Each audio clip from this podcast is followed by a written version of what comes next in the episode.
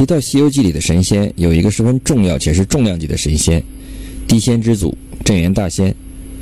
这一节讲述的是武庄观镇元子。武庄观在山门前写的字“万寿山福地武庄观洞天”和花果山水帘洞的字“花果山福地水帘洞洞天”几乎一致，除了地点不一样，其他完全一样。这或许说明水帘洞在孙悟空进去之前，原来的主人是道家的。武庄观里除了有殿堂之外，还有一座菜园。菜园后面是人参果树，直上去有千尺余高，根下有七八丈为圆。与花果山同样是山，但却不是与水帘洞一样的洞，而门口依然写着“武庄观洞天”。这似乎不是在描写武庄观的景象，而是为了显示其道家的身份。福地洞天是对道家圣地的一个特有的美称，如道教名山茅山。是道教上清派的发源地，被道家称为上清宗坛，有第一福地、第八洞天的美誉。那么镇元大仙所在地点有什么特别之处呢？镇元子所居之地万寿山五庄观的地点，刚好是在西牛贺州距离南瞻部洲不远的地界，并且恰好在去往西天取经的必经之路上。取经队伍齐全之后，遇到的首个磨难是在道门的镇元子处。之后是道门的黄袍怪奎木狼，接下来是道门的童子金角和银角，又有行道灭佛的车迟国，还有道门老君的青牛精。到青牛精与道门有关的魔难才告一段落。青牛精也是一个艰难险阻的高潮，其手握无人能敌的老君的法宝，如来也忌惮他。纵观至青牛精前的这一路。似乎是道门相关的力量都集中在了取经的前段。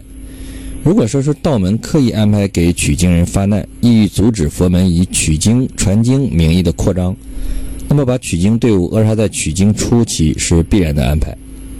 而镇元大仙所在的位置倒很像是一个桥头堡，紧邻南瞻部洲边界不远的大路上。首先遇到了刚刚组建完成的取经队伍。如果说西天灵山如来想向南瞻部洲扩张，则边界遇到的最重量级的人物就是镇元子。但镇元大仙虽然是道家，而他却说佛家的金蝉子是他的故人。书中有：“大仙道，你哪里得知？那和尚乃金蝉子转生，西方圣老如来佛第二个徒弟。五百年前，我与他在蓝盆会上相识，他曾亲手传茶，佛子敬我。”故此是为故人也。之所以镇元大仙称唐僧为故人，原来唐僧前世还是金蝉子时，是如来佛第二个徒弟。五百年前，大仙与他在蓝盆会上相识，金蝉子曾经亲手传茶给他。这里透露的信息是，镇元大仙曾是佛门的朋友，还受邀参加了如来的盂兰盆会。同时，唐僧十世转世是距今五百年内发生的事情。这个金蝉子的故人，最终还和佛门的孙悟空结拜了。那么，五庄观的镇元子到底是倾向佛门还是道门的呢？实际上，两者的因素都有，所以这里才是一个比较复杂而特别的存在。五百年前的蓝盆会是一个佛门的盛会，作为道家的镇元大仙受邀参加，可见其与佛门关系非同一般。但是有一样，取经师徒几人到达武庄观时，镇元大仙却不在。原因是受道门上仙元始天尊的邀请，去上青天上弥勒宫中听讲慧远道果去了。原文中有镇元子吩咐二童，不可违了大天尊的简贴，你两个在家仔细。看起来镇元子在佛门和道门两面都受到重视，左右逢源，但事实果真如此吗？见原文有唐僧上前，以左手拈香祝炉，三匝礼拜，拜毕回头道：“仙童，你武庄观真是西方仙界，何不供养三清四帝？看似归属道门的镇元子，却不供奉三清，和车迟国三个大仙给三清建道观供奉相比较，显得有些奇特。而更为奇怪的地方是，在天上四处结交的齐天大圣孙悟空，却不知道有这么一号人物。”原文说：“童子道，三清是家师的朋友，四弟是家师的故人，九曜是家师的晚辈，元辰是家师的下宾。那行者闻言就笑得打跌。八戒道：“哥啊，你笑怎的？”行者道：“只讲老孙会捣鬼，原来这道童会捆风。要说是镇元大仙没本事，孙悟空不知道也就算了。可偏偏镇元大仙的本事非同凡响，捉拿包括孙悟空在内的师徒几人，只需一招袖里乾坤，连观音都要让他三分。这可真是大隐隐于山林间。可是镇元大仙是在隐居与世无争吗？要想解答这个问题，先来看看一个疑问：为什么刚好在师徒四人到达武装观时，元始天尊把镇元大仙请去，而且把大多数弟子也带走了？当日得的请帖，原因是巧合吗？这一时间上的巧合是否是刻意的安排，不得而知，也无从考证。但从后果来看，如果元始天尊没有这么凑巧，在师徒四人到达武装观当日将镇元子请走，则不会发生师徒四人与其的冲突，而只会是一次其乐融融的故人重逢。还有一点侧面的事实，那就是镇元大仙参加佛门的蓝盆会是五百年前如来的安天大会之时。玉帝有蟠桃会，如来有蓝盆会，原始有讲道的法会。而只拜天地的镇元却只能四处参会，而没有自己的大会。镇元大仙虽有无数仙徒，但都是些散仙，身边只有四十八个，和天庭十几万天兵天将以及西天的三千诸佛、五百罗罗汉相去甚远。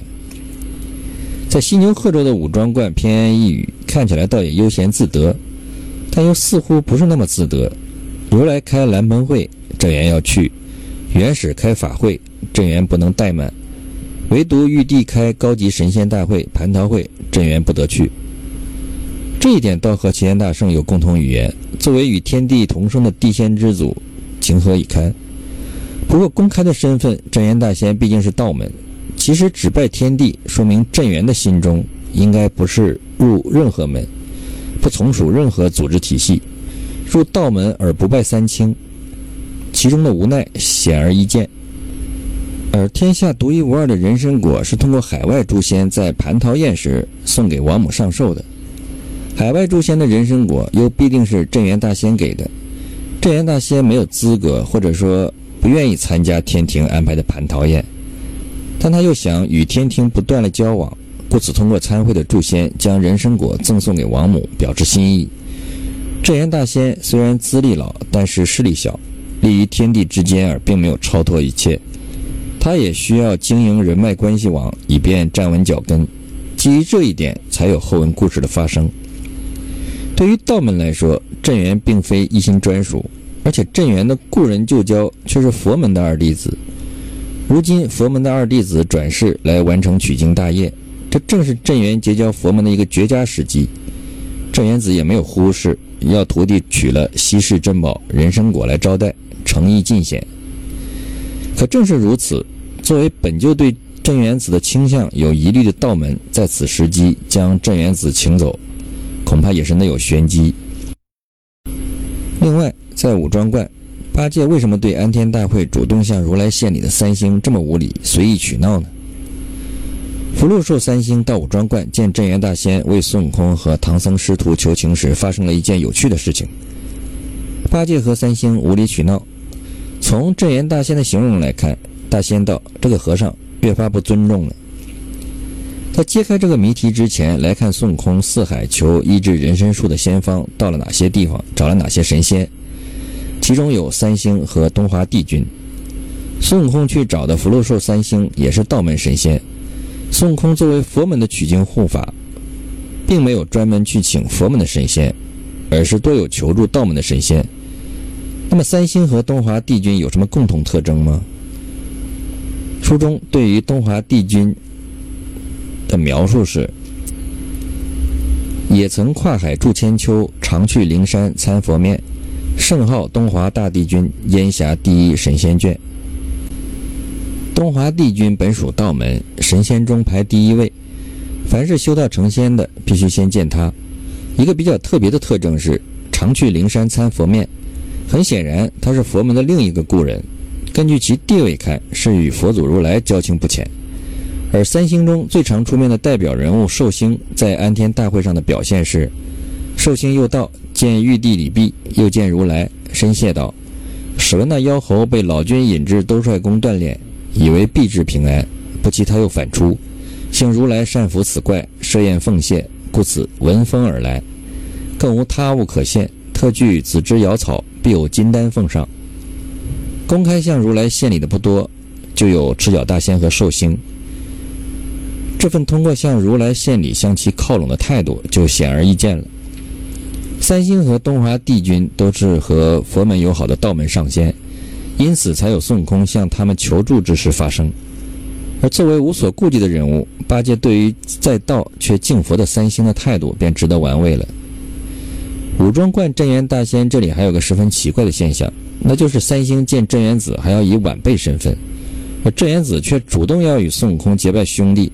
并且感情深厚的样子，留孙悟空师徒住了好几天，而后来孙悟空遇到问题，却从未请这位兄弟帮助，这是为什么呢？这是个比较隐蔽的问题。最终，镇元大仙与孙悟空英雄相惜，结拜为兄弟，只不过这份兄弟情谊在辈分上相差太远。有矛盾就有玄机，论法力，孙悟空是远远不如；论辈分。镇元大仙与天地同生，只拜天地。按理连三清都只能算是和他平辈。三清和燃灯平辈，这在孙悟空偷仙丹时，曾有过太上老君和燃灯古佛在一起讲法时，可见一斑。燃灯古佛是如来的前辈，唐僧是如来的弟子，孙悟空是唐僧的徒弟。这样算来，孙悟空是镇元子的重孙子辈，相差三倍之多。而最后，镇元子却要和孙悟空结拜，他为何甘愿如此呢？这个奇特的、不合乎常理的结拜，包含了十分深刻的含义，耐人寻味。但把孙悟空的后来的身份斗战胜佛拿来一起说这件事，便能揭示奥妙。孙悟空是此次佛门取经大业的主力，本身是代表佛门势力，将来也会成就佛门高位。所以不是镇元子和孙悟空结拜，而实际上是镇元大仙和斗战胜佛结拜，和佛门结盟，是基于巩固自己的势力和关系的角度出发。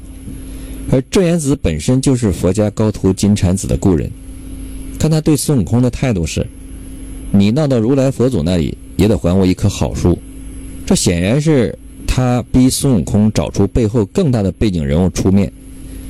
最终观音出场。才算了结此事，而孙悟空只是他和佛门结盟的一个媒介之人。在此之后，孙悟空再没提起这位结拜兄弟，也从没请这位本领高强的兄弟帮忙。原因是什么？就是因为在孙悟空心中，并没有把镇元大仙真正当做自己可以求助的兄弟。他们之间的结拜，不过是一种基于门第势力和为了个人拉拢的意愿，是一种利益关系。孙悟空很清楚这一点。另外，由于《西游记》的作者将古代修行理念和过程融入了取经的整个过程当中，武装观也有其在修行上的意义。我们看到五庄观是师徒五人聚齐之后的第一个阻碍。师徒五人在《西游记》中被赋予了与五行对应的理念，如金公是孙悟空，木母是猪八戒等。当五行已齐，就到了五庄观，这里也是修行到五脏的部位的象征。接下去则是象征着修炼有三师的上中下丹田，三打白骨精，即斩三师。书中有多处地点隐喻人体各处部位，包括后来的车迟国甲己、经济岭、西市童等。